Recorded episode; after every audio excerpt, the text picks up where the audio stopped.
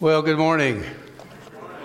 It is uh, good to be back with you. Was here, uh, I think it's the first time this year, but I've been here the last few years a few times, and what a, a joy. My wife uh, sends her regards, regrets she couldn't make it. Uh, she also sends her prayers because when she's not here, I get way too relaxed and comfortable. And so, John, I'm going to count on you. No, I'm not counting on John for anything. See, it's already started. And uh, if I act too relaxed and comfortable, it's because I've felt at home here for a long time and, uh, and I'm just thankful to be a part of the uh, ministry of your church, and you have received the ministry from your church as well. I was with Matt uh, this weekend, uh, this week up in Minnesota. it's good to see him uh, there. He is part of a team called the Spiritual Heritage Committee in the Free Church, and uh, known, loved, and respected uh, there at the national office, and, and to a lot of folks in the free, National Free Church as well. And so your church is very well represented uh, there, and uh, it was good to be with them. President Kevin uh, Kompelien says, sends his greetings. I told him where I'd be this weekend, and he recalled fondly being here just uh, a few years ago for one of your anniversaries. And so, uh, Prez, Ke- I call him Prez Kev. He's not here. I don't think he watches these online. So, uh, he says he sends his greetings as well. And I want to make sure I thank you for taking care of your pastor. Um, not many guys are in ministries, uh, one ministry for 25 years, and, um, and that's a long haul. And the last three years, particularly, have been a phenomenally uh, long haul. It's almost like an extra 25 years thrown up on top of 25 years uh, for pastors and for churches as they've navigated all the things that have gone on. We don't need to rehearse uh, all of those things, but it's not been an easy time to be a believer or to be a uh, pastor in a church. And so, thank you for how you guys have walked through uh, this time together and then honored uh, the ministry of Matt and Heather and letting them be, uh, have a time away. Uh, I can tell you, Matt can tell you, that he is a different guy. that break was very helpful for him. And what's good for the pastor is good for the people. And so, you know, selfishly, you blessed yourself as well. But uh, thanks for taking care of him. Uh, churches that don't do that end up looking for new pastors every few years. And it's a whole lot easier and less expensive and hassle to go ahead and just take care of the guy you got so he can stay for the long haul, as opposed to wadding them up, throwing them away, and saying, Next. I thank God and thank you that you're not those kind of people. And uh, so I just rejoice one of the reasons Matt was comfortable being away for the three months is uh, having been here for 25 years and uh, equipped saints to do the work of the ministry, being a body builder. Uh, he's helped be a part of you guys also being body builders and equipping one another. And so he had a strong string of ponies in, the, in, the, in his stables. Is that, a, is that an okay metaphor? Yeah, um, some churches have uh, mules and donkeys. You've got good ponies, okay? Let's go with that, Cody. Be, be encouraged. Okay. Uh, that the ministry, as uh, my sister reminded us this morning, is not about the pastor, it's the church. And, uh, and, and, it's true of you guys. And so, could you imagine? See, so he could be gone for three months and, and be comfortable that you guys are taking care of one another and continuing to do ministry together. Could you imagine instead? If someone were new to an area, uh, they just go and have shared the gospel, and some people have come to faith, and it's not been 25 years, maybe it's like 25 days, and a number of people come to faith in Jesus, and they're just spiritual babies. And then people in the area get a little angry because you've come in and brought the message of Jesus, and they want to get you out of there. And they form a mob, and they start threatening leaders of this new uh, budding church and you realize that for your own safety, the leaders there say, Man, we love you. We're going to miss you, but you need to get out of town or you're going to die here.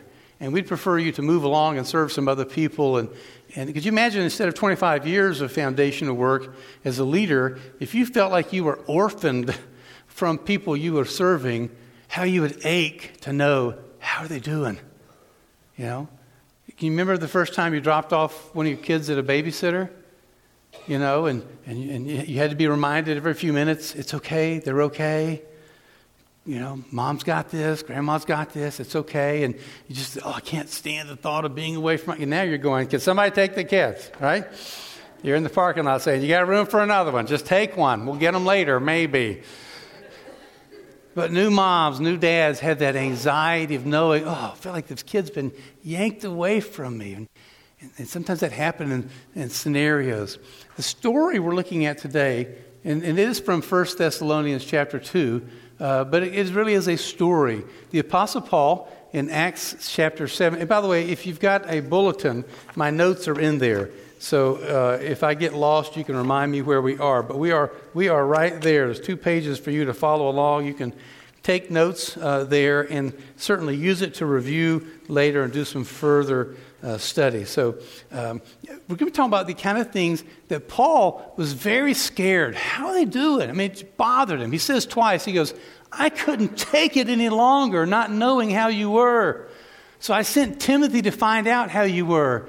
And he's come back now and he says, Oh, Paul, they're good. They're standing firm in the faith of Jesus Christ. They're showing love for other people and themselves. And yeah, they remember us. They're not mad that we had to go away so quickly. They get it. In fact, they'd love to spend some more time with us. Paul, Timothy says in his report, they're good.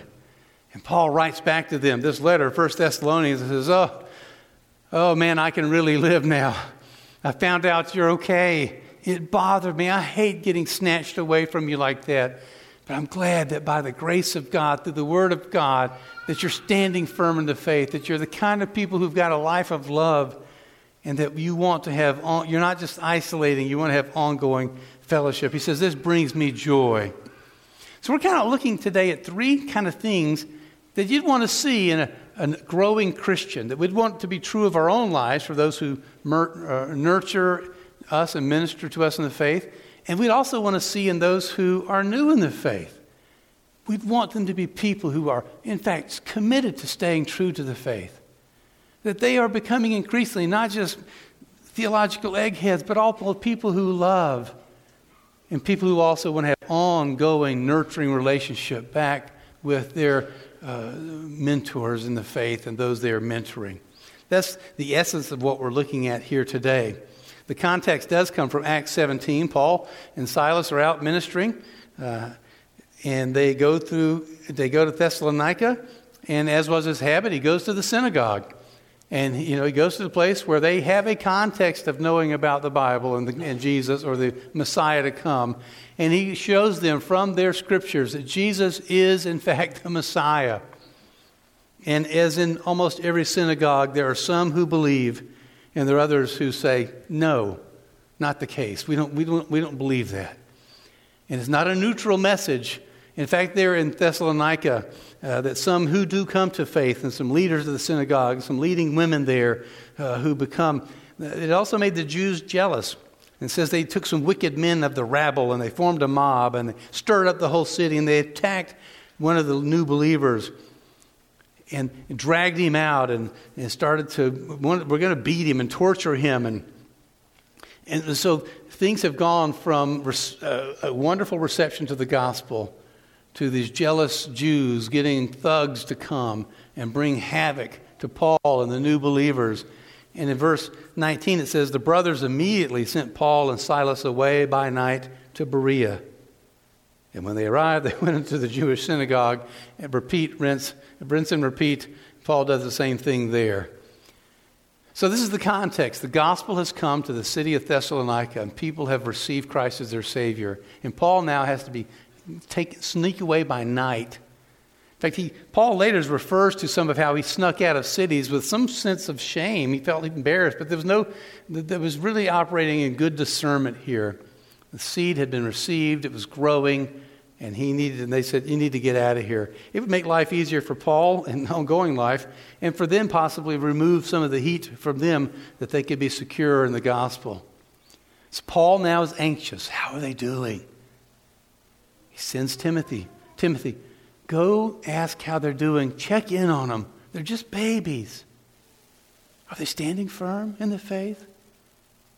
Have this interesting blend of people, of Jews and Gentiles, religious leaders and political leaders, insiders and outsiders? Have they become one or are they separating into their own little groups?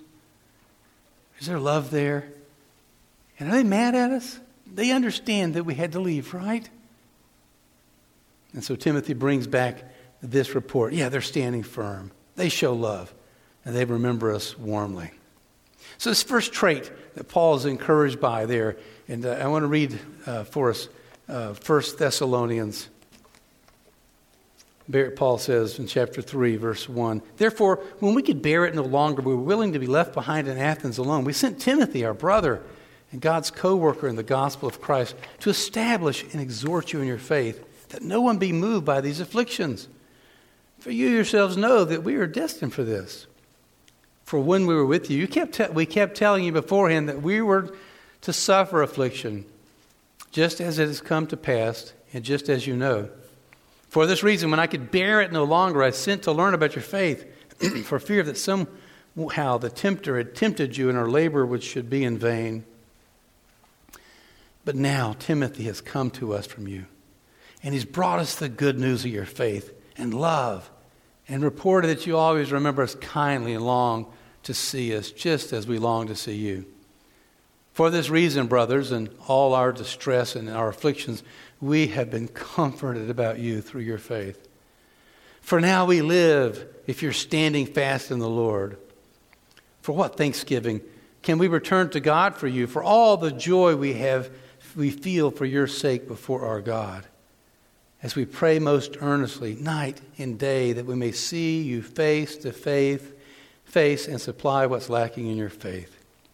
Now, may our God and Father Himself and, our, and the Lord Jesus direct our way to you, and may the Lord make you increase and abound in love for one another and for all as we do for you, so that He may establish your hearts blameless in holiness before our God and Father at the coming of our Lord Jesus with all his saints.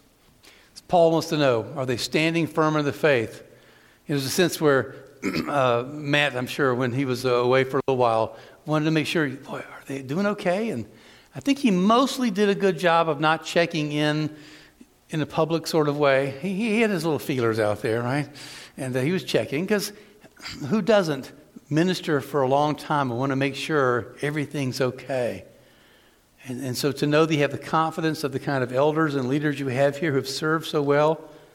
But again, not 25 years, 25 days or so. Are they, are they standing firm in the faith? Now, the faith here is not, you know, oh, I believe, oh, I believe, I wish I could have faith that this was going to happen. There is, there is a place, this is talking about how they do have a confidence in the truth, but the faith often really speaks about the body of truth about Jesus, the faith, the content of the gospel once delivered to the saints? Are they holding true to this message, the gospel, the faith? These basic tenets, not just losing faith, but holding to these basic tenets of the gospel, adhering to the gospel message, and not compromising, not altering it. Uh, we're seeing uh, whole denominations right now that people are kind of waking up and saying, Our church has done what? We're teaching what? We believe what? And whole denominations are losing thousands of congregations as the, some of the people of God kind of say, Wait a minute. No, that's not the faith. The faith is this. And so there's always a concern, not just for new believers in the Lord, but people who've walked with the Lord a long time. Are they staying true to the faith?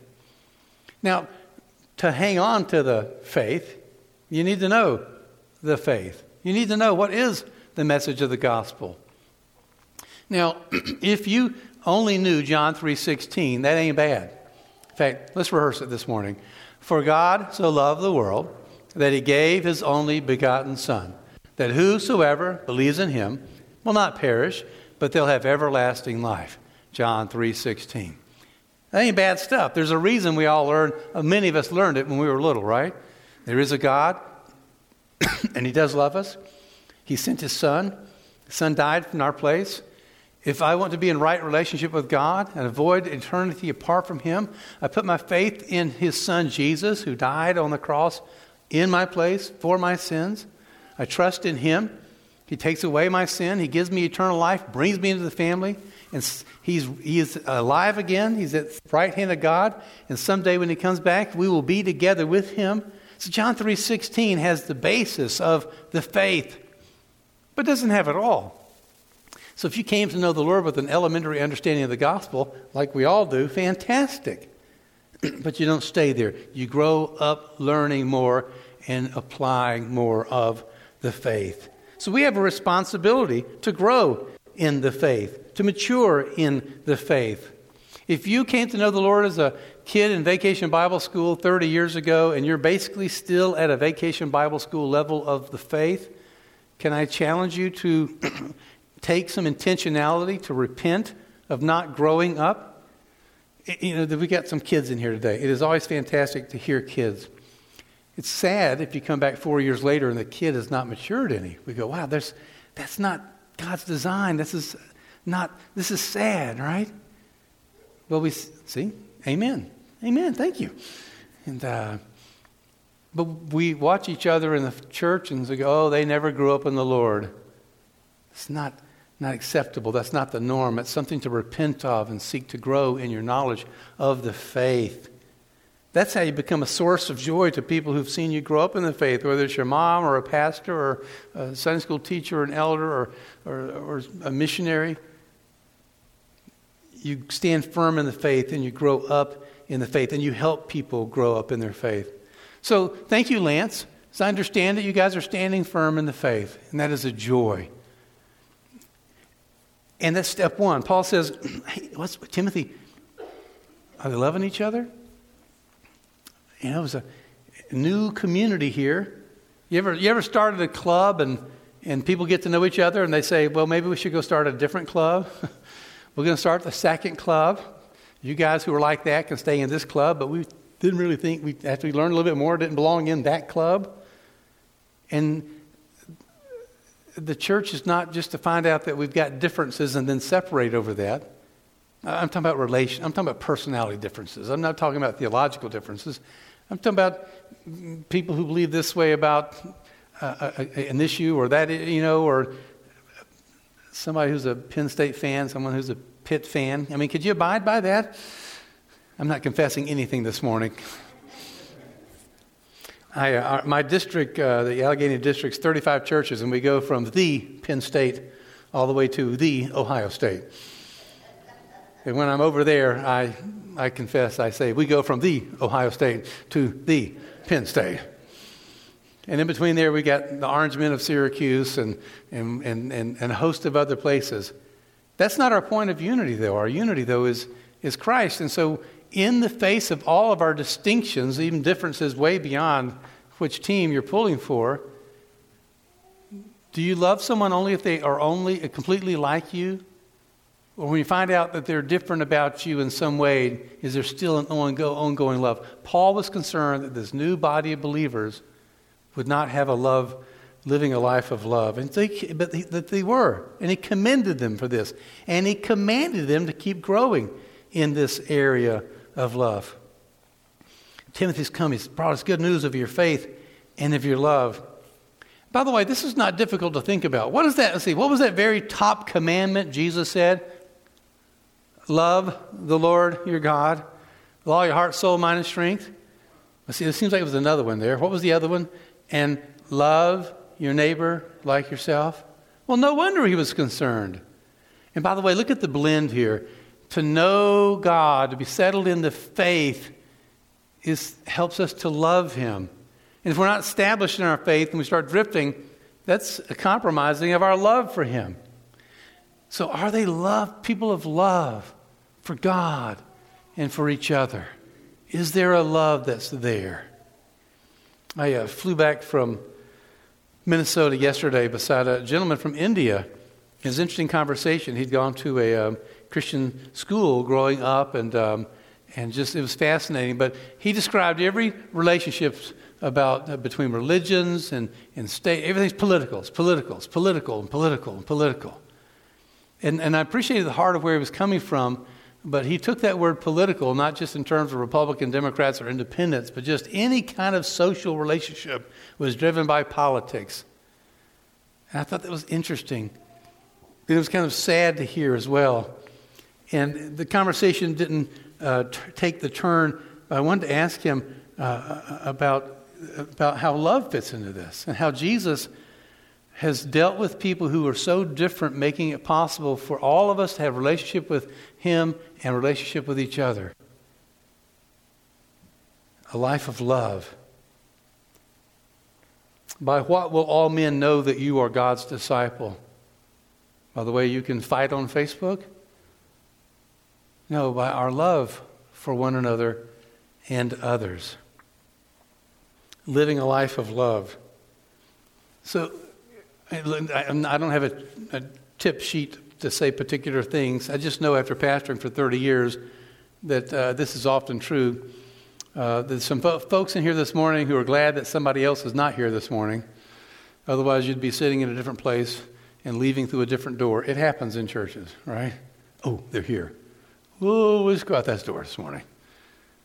Is there anybody this morning that you need to make things right with? That the love between you isn't quite there. You say, well, I don't avoid them. I just will keep it superficial. And sometimes you got to be safe and smart. I get that. There's guard, a holy guardedness. I get that, and boundaries.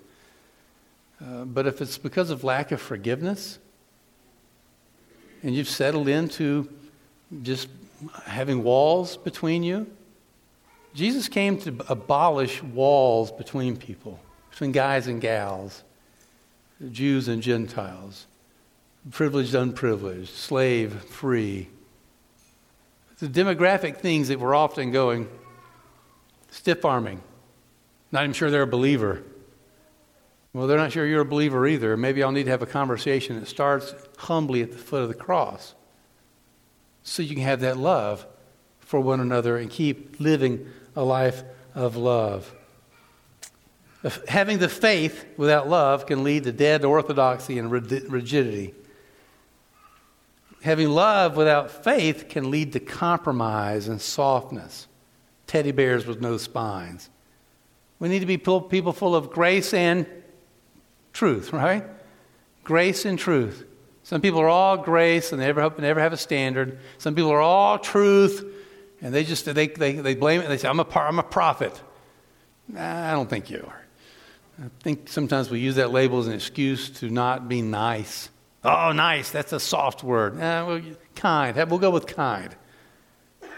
It's been tragic to watch in the last couple of years some pockets of Christians arguing about whether we should even be empathetic. There's a word for that, that's pathetic. Of course, we should be empathetic people. Does be empathetic mean you're not compromising or you're a person of truth? Or you're compromising and not a person of truth? Of course not. The Word became flesh and dwelt among us. He wasn't just making a statement, hey, I'm God and I'm here. He was tempted in every way like we are, except for what he didn't sin.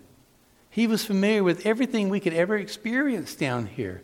So when we go to God, we know we have a sympathetic, empathetic high priest, and we need to be those kind of people for other, living a life of love. Lanse, I thank God that you have a reputation for being people of the faith and being a people of love. And Paul, like Paul commended them for their love, he also commanded them to keep growing in love. Don't let the, uh, uh, the grass grow under your feet, the moss grow, something. There's an analogy there somewhere. Y'all pick one out and go with it, all right? Multiple choice illustrations this morning. I heard someone say none of the above. That wasn't nice, Peter. Peter and I have a strange and wonderful relationship. He's strange and I'm wonderful. I love Pedro. Somebody has to. I mean, I love Peter.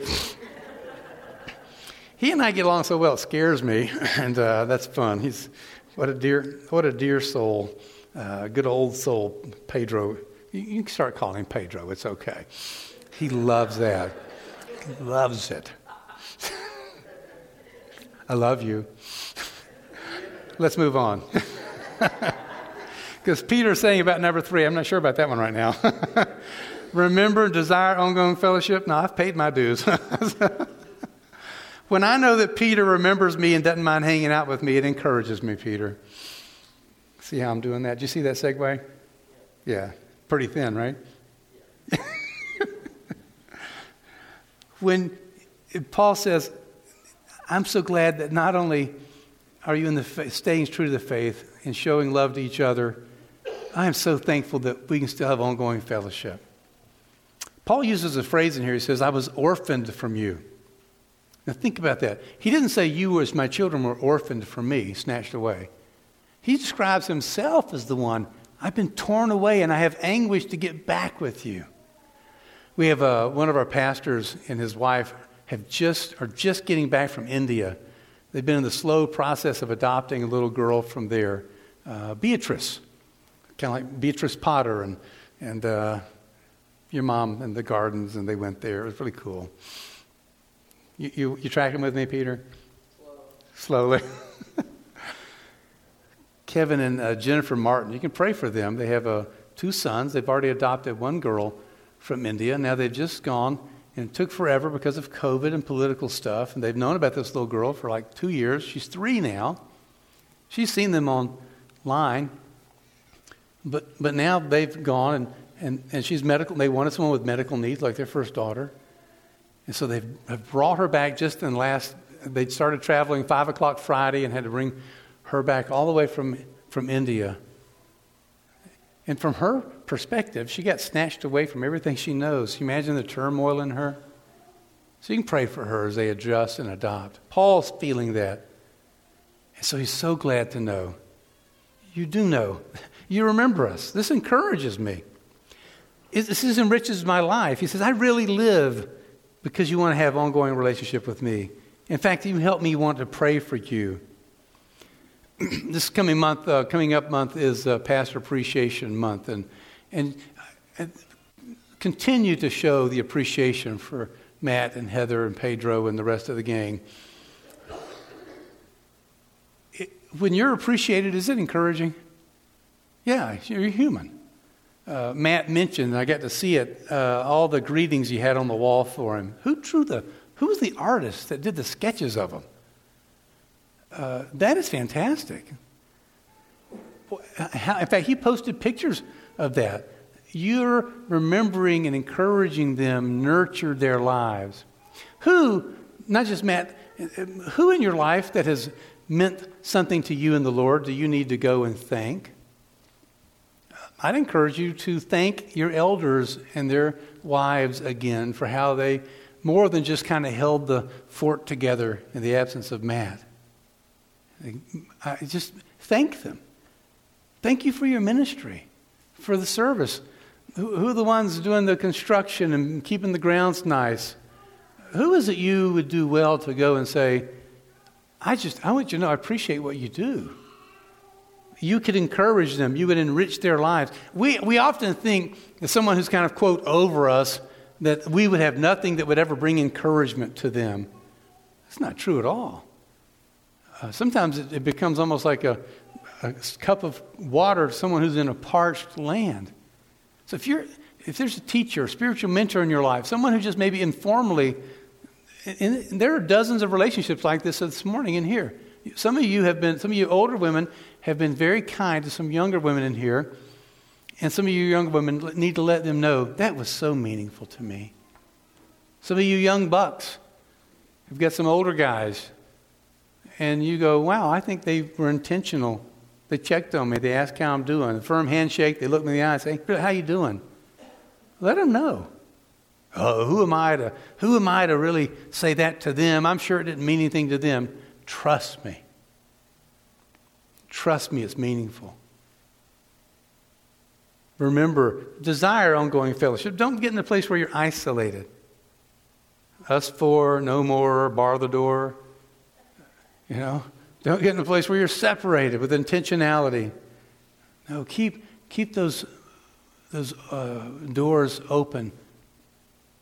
Pass on encouragement like that. Let them know that you missed them. Maybe someone from your church has moved away. They're establishing life as a college kid or uh, moved just a, a job. Can you touch base, send them a card? Let Isaac. Isaac's making this big step. He's hanging out in Indiana. I got it right, right? You know, let Isaac know you miss him. Hey, I, you know, maybe maybe one of your Sunday school classes or or small groups, or you get together and say, you pass a card around, you sign it, throw him a gift card in there. Tell him to wait till I get there. He can share it with me. There's nothing like remembering and letting people know that you minister to, that they minister to you. And Paul, in fact, it enriched Paul's prayer life. If you look at um, 11 through 13, Paul says, oh, I'm so relieved. I'm asking God, could He please make a way for us to get there?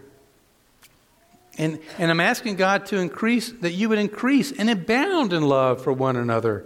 He says, Look, I know you're a people of love. I'm praying that He would keep making you more people of love.